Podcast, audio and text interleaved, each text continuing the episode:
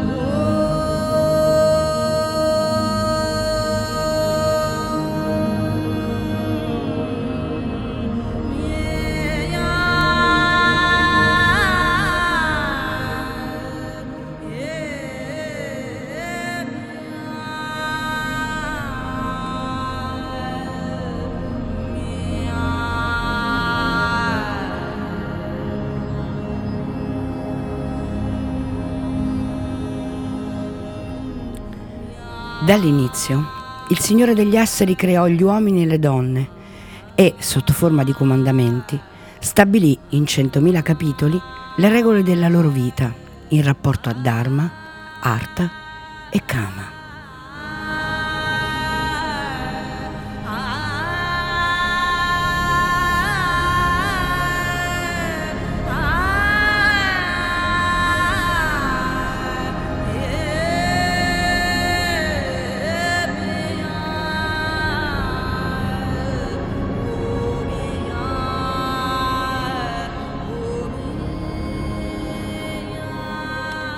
Bentornati su Radio Start.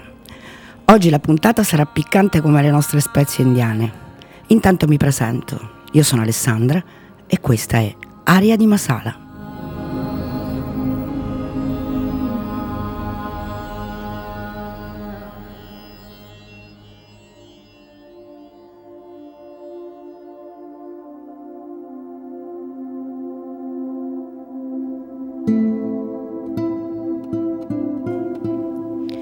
Tutti lo conoscono di nome, pochi di fatto.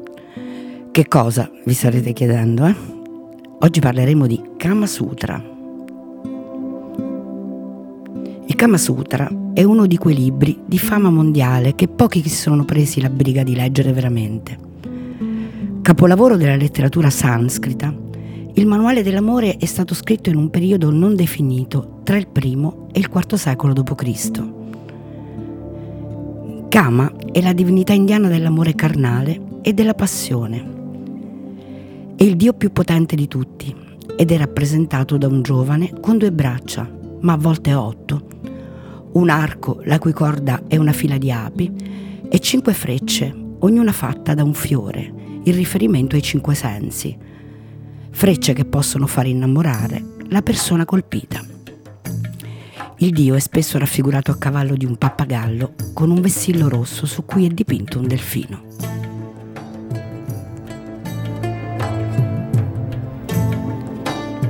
Il fine dichiarato dell'opera è quello di trattare dell'amore che viene spesso al terzo posto nella scala dei valori del Trivarga. Al primo posto vi è il rispetto di Dio e della morale e al secondo la cura degli affari. Il Kama Sutra vuole portare armonia e felicità nel pieno rispetto della religione, della morale, della vita sociale ed economica. Nulla a che vedere con amori turbinosi che distruggano le leggi morali e la società.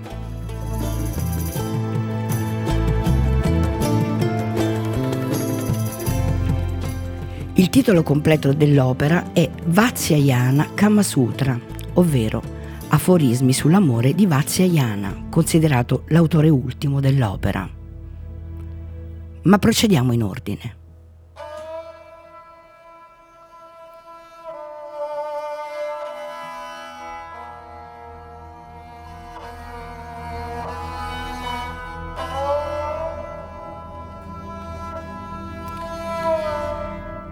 Prima di tutto, cosa si intende per Kama nella cultura indiana?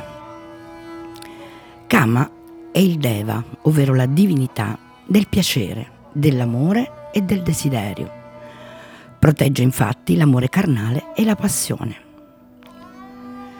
La leggenda racconta che l'opera sia stata ideata dal dio indiano Shiva, che si era innamorato della proiezione femminile di se stesso e aveva scoperto con lei il piacere e la gioia della sensualità, al punto che decise di immortalare le sue pratiche sessuali dettandole al servo Nadine.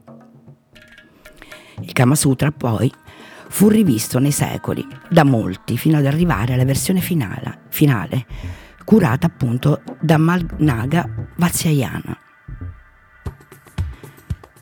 Il libro era destinato ad un pubblico di ricchi, dal momento che i poveri non solo non sapevano leggere, ma avevano anche altri bisogni di cui preoccuparsi.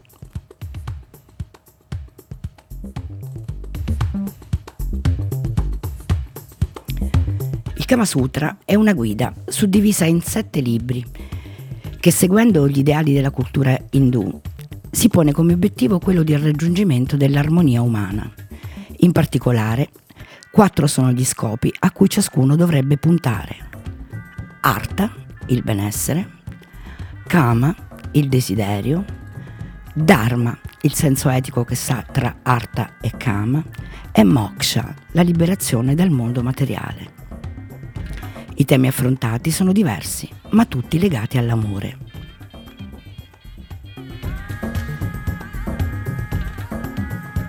Nella prima parte vi è un'introduzione nella quale si parla della necessità di imparare le arti dell'amore. In essa sono comprese le attività come cantare, suonare, danzare, disegnare, adornare altari, preparare decorazioni e fiori. Si precisa che l'amore, se praticato con una vergine del, della propria casta, secondo le leggi delle sacre scritture, procura figli legittimi e buona fama, ma se di fatto al di fuori del matrimonio eh, è lo stesso, procura piacere e non viene proibito.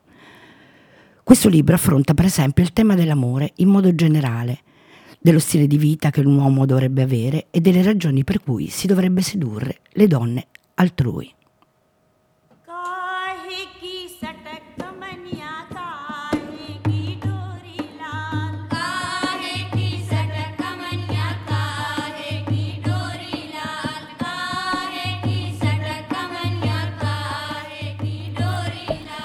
Secondo libro è senza dubbio il più celebre. È proprio qui, infatti, che si narrano e illustrano le celebri posizioni del Kama Sutra. Ogni posizione ha il suo nome, spesso legato al mondo animale, come un po' lo yoga, ed è rappresentato da dei disegni esplicativi, reinterpretati innumerevoli volte nel corso dei secoli. Il numero totale non è casuale. L'autore pensava ci fossero otto modi di fare l'amore e ognuno di essi poteva essere suddiviso in otto posizioni diverse, da qui il numero di 64. Tuttavia, la parte dedicata all'amore sessuale è solo una piccola percentuale dell'intera opera, che si occupa prevalentemente di questioni morali, del corteggiamento e delle relazioni tra uomo e donna.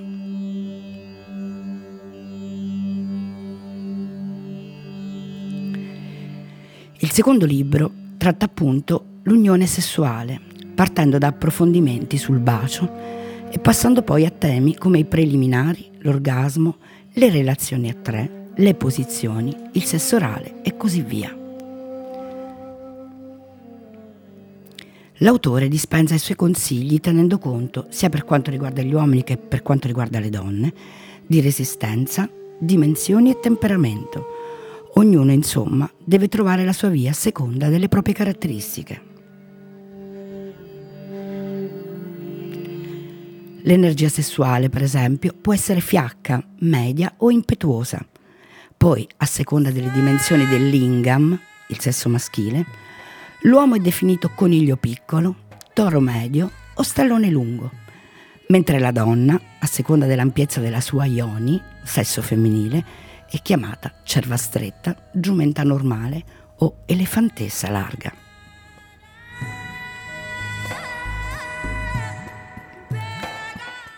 Partendo da queste caratteristiche, ci sono tre tipi di rapporti tra partner simili e sei tipi tra partner dissimili. Infine, per quanto riguarda la durata dell'incontro, l'autore suddivide gli uomini in rapidi, medi e resistenti.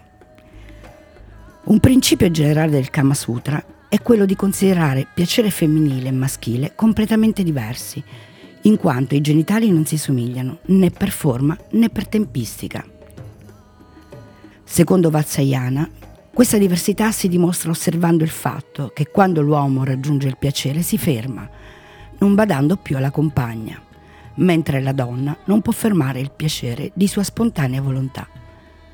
Questo fa sì che se non soddisfatta vada a cercarsi poi un altro uomo più resistente, a quanto pare i preferiti del sesso femminile.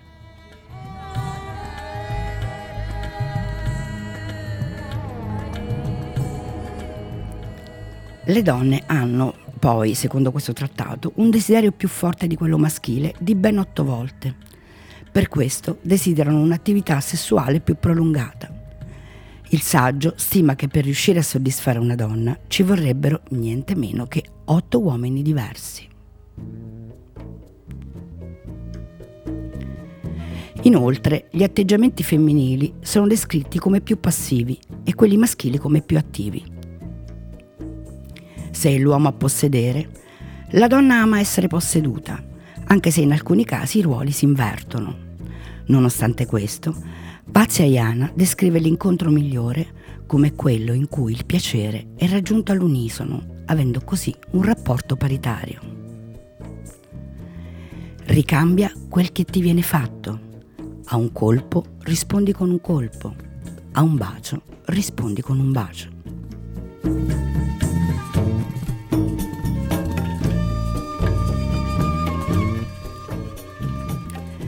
Nonostante questo testo sia molto antico, la donna però non è sempre legata a una condizione di silenziosa passività. La Purusaita è quella donna che, stando sopra l'uomo, minacciandolo e picchiandolo, si pone al suo stesso livello, ricambiando ciò che ha ricevuto.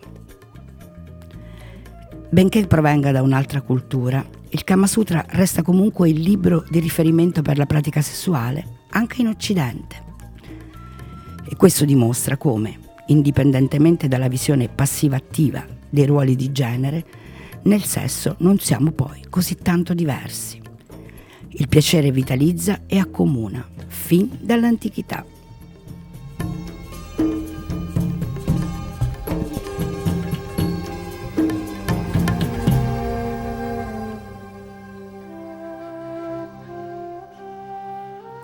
Parlando poi di baci, Vatsayana li divide in svariate categorie, dai più leggeri ai morsi, da quelli dati con forza a quelli dati al riflesso dell'amante nello specchio.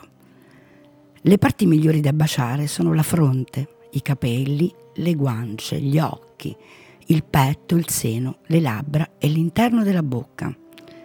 Questi devono essere accompagnati da graffi e morsi perché, cito testualmente, non vi è mezzo più incisivo per accrescere la passione degli atti inflitti con unghie e denti.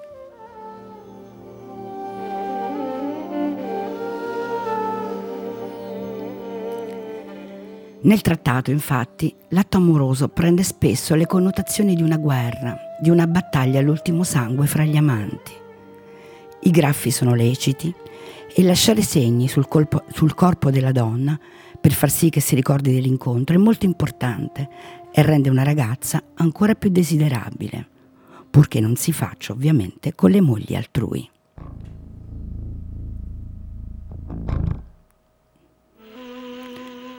Anche le percosse sono ben accette e anche qui cito dal testo.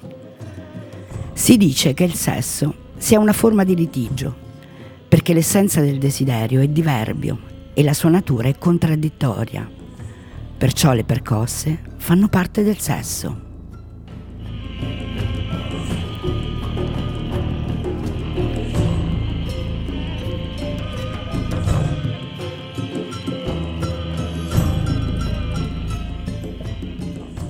Vaziayana non lascia da parte nemmeno il sesso orale, che suddivide in otto fasi diverse. La pratica è tipica del cosiddetto terzo sesso, ma anche le donne promiscue o le serve o i servi sono solite praticarlo.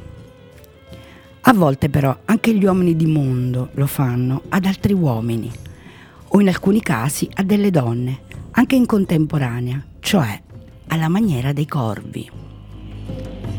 Per finire, sono descritti vari tipi di amplesso, come dovrebbe cominciare e finire, e come gli amanti siano soliti litigare tra loro. Il terzo libro, invece, dà consigli su come corteggiare una donna e trovare una buona moglie, interpretando i suoi segnali, facendole delle avance e analizzando le sue reazioni. Il quarto libro spiega il comportamento corretto che una moglie dovrebbe sempre seguire, in particolare in assenza dello sposo. Vaziaiana parla di mogli anziani e giovani, di mogli sfortunate e di donne dell'arem, senza dimenticare nessuna tipologia. Il quinto libro spiega invece come sedurre le donne altrui, come capire i loro sentimenti e come entrare in intimità tra loro. Il sesto affronta poi il tema delle cortigiane, vengono dati consigli su come procurarsi e scegliere un amante, fino ad ottenere anche del denaro e poi, se stanchi, sbarazzarsene. Infine, il settimo e ultimo libro tratta del miglioramento fisico e di come rinnovare una potenza sessuale ormai indebolita usando degli stimolanti.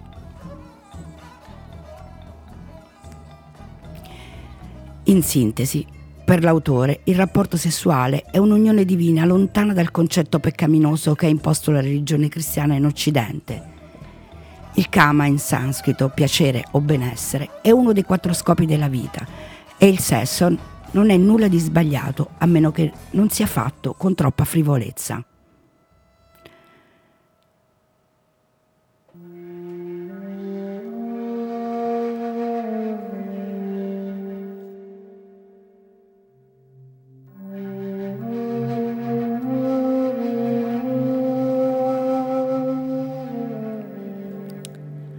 L'opera è quindi una guida al godimento sessuale che offre consigli e ci dà una descrizione chiara dei costumi dell'India in quegli anni.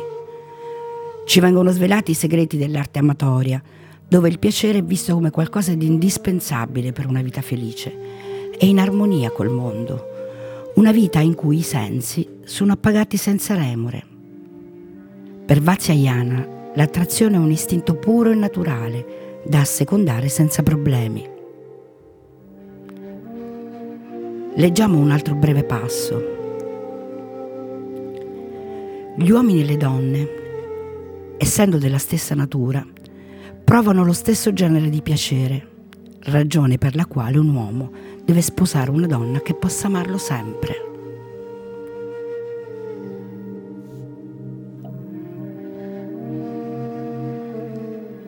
Se volete vedere l'Eros che diventa scultura, vi dovete recare in un luogo sacro, simbolo dell'induismo, l'imponente complesso di Khajuraho, unico ed irripetibile nel campo dell'architettura religiosa indiana, che oggi conserva solo 22 templi degli 85 originari.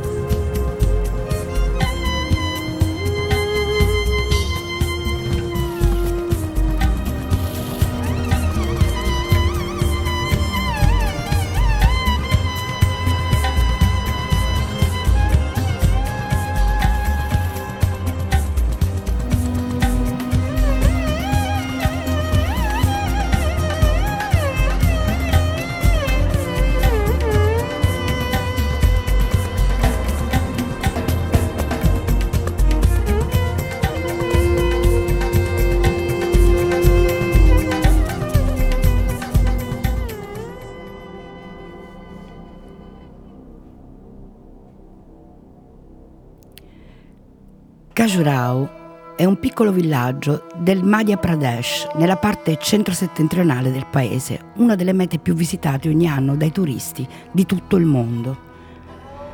Il complesso è stato retto tra il 950 e il 1050, all'epoca della dinastia Chandela, ed è oggi il patrimonio, patrimonio scusate, dell'umanità dell'UNESCO. Sono sculture di una maestria artistica altissima e di grande impatto sia sul piano della spiritualità che su quello della sensualità. Si alternano narrazioni di vita quotidiana, le divinità, i guerrieri e i musicisti, gli animali reali e mitologici, ma soprattutto le donne e le coppie di amanti. Le donne, raffigurate in veste di aspara, ovvero le fanciulle del cielo, posano come modelle.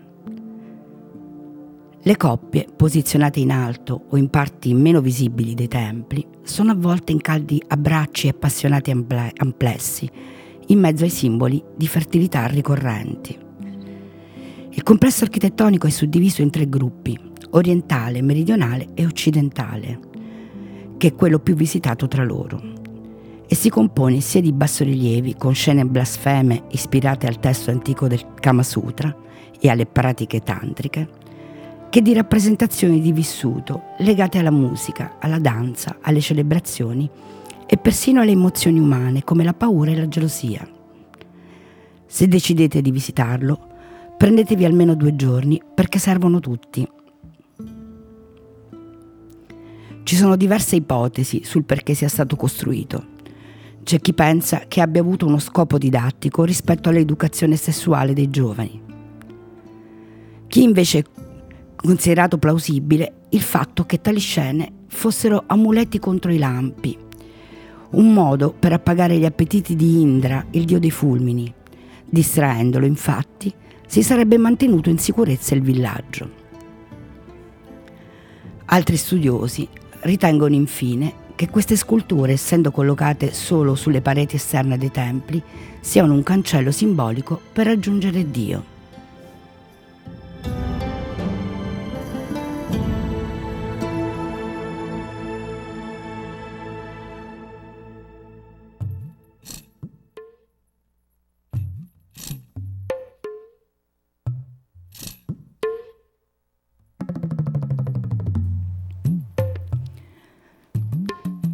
I brani finora ascoltati e quelli che ancora dovremo ascoltare fanno parte di una colonna sonora scritta da Michael Danna, un compositore canadese, autore di famosissime colonne sonore cinematografiche che gli hanno fatto vincere un Golden Globe e un Oscar nel 2013 per il film Vita di P, per esempio, famosissimo. È un BMI Film e un TV Award della colonna sonora di Little Miss Sunshine. Il film di cui stiamo ascoltando le musiche però è Kama Sutra. Kama Sutra è Tale of Love nel titolo originale. Un film del 1996 diretto e prodotto da Mira Nair, famosissima regista e sceneggiatrice indiana che vive e lavora a New York. Mira Nair è nata in una famiglia indiana del ceto medio. Ha studiato sociologia all'Università di Delhi Durante quel periodo ha recitato in una compagnia teatrale amatoriale. A 19 anni ha vinto una borsa di studio ad Harvard ed è partita per gli Stati Uniti. Il suo primo lungometraggio, Salam Bombay, ha vinto la Camera d'Oro e il premio del pubblico al Festival di Cannes nel 1988 e ha ricevuto una nomination agli Oscar. Il film seguente, Mississippi Masala, una storia d'amore tra una giovane indiana e un afroamericano, ha ottenuto tre premi alla Mostra del Cinema di Venezia del 1991. Nel 2001 il film Monsoon Wedding, matrimonio indiano, la consacra al successo del grande pubblico e vince il Leone d'Oro alla Mostra di Venezia. Nel 2004 il suo film La fiera delle, della vanità, Vanity Fair, ha fatto parte della selezione ufficiale alla 61esima Mostra di Venezia e questo solo per citare i più famosi. Attualmente insegna all'Università di Columbia a New York.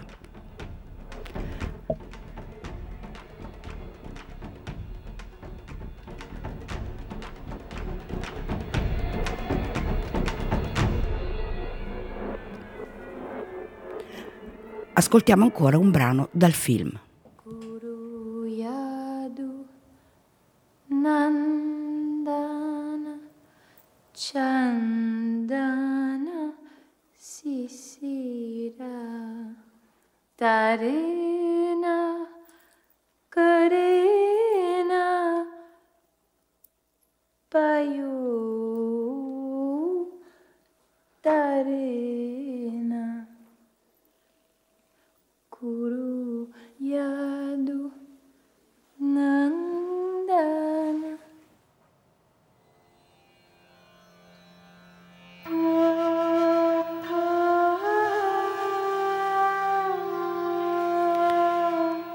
Ma i film ispirati al famoso testo erotico sono tanti.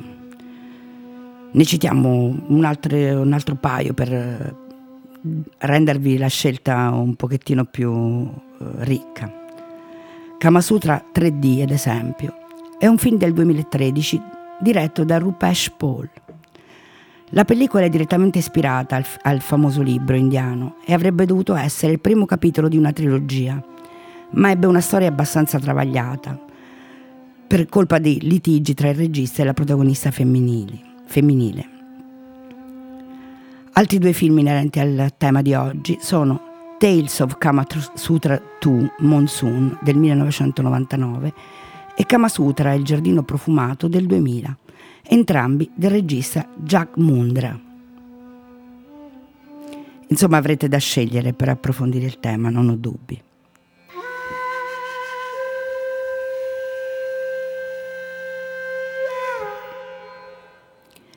Leggiamo ancora qualche passo dal nostro libro. E così, chi conosce i testi li mette in pratica solo dopo aver conosciuto la delicatezza, l'impetuosità e la forza della ragazza e, e la sua stessa forza. Le tecniche sessuali non sono adatte ad ogni situazione e a qualunque donna. Il metodo va scelto in base alla parte del corpo, al luogo e al momento.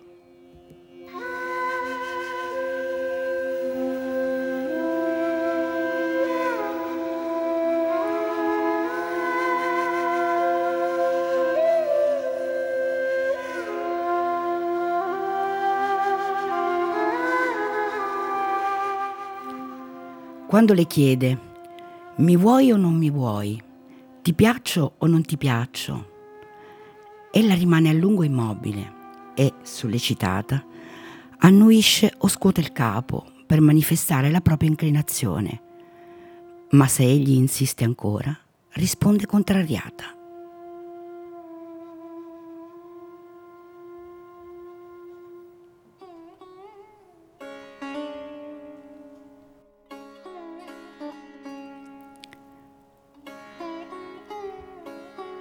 Quando un uomo corteggia una donna, ne osserva il comportamento e questo serve a sondarne i sentimenti. E sulla base di ciò regola le sue avance. Se lei non rivela le proprie intenzioni, la conquista servendosi di una messaggera. Se non accetta le sue avance, ma continua a tornare da lui, egli capirà che la sua mente è combattuta e la conquisterà a poco a poco. Se non accetta le sue avance, ma si fa ripetutamente vedere tutta agghindata e gli fa visita acconciata in quel modo, egli capirà che dovrà prenderla con la forza in un luogo solitario. Una donna che tollera molte avance, ma dopo parecchio tempo ancora non gli si concede, è una smorfiosa e la si conquista troncando ogni intimità, poiché il cuore umano è volubile.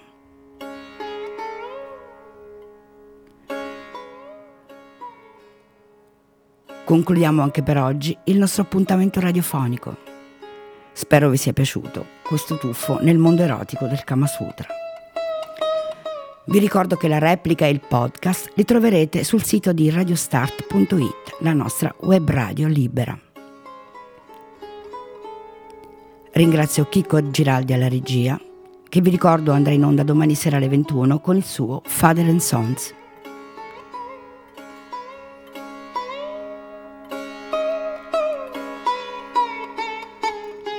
Con questo vi saluto e vi do appuntamento a domenica prossima con Aria di Masala. E ricordate, l'India non è una promessa, L'India è solo un richiamo.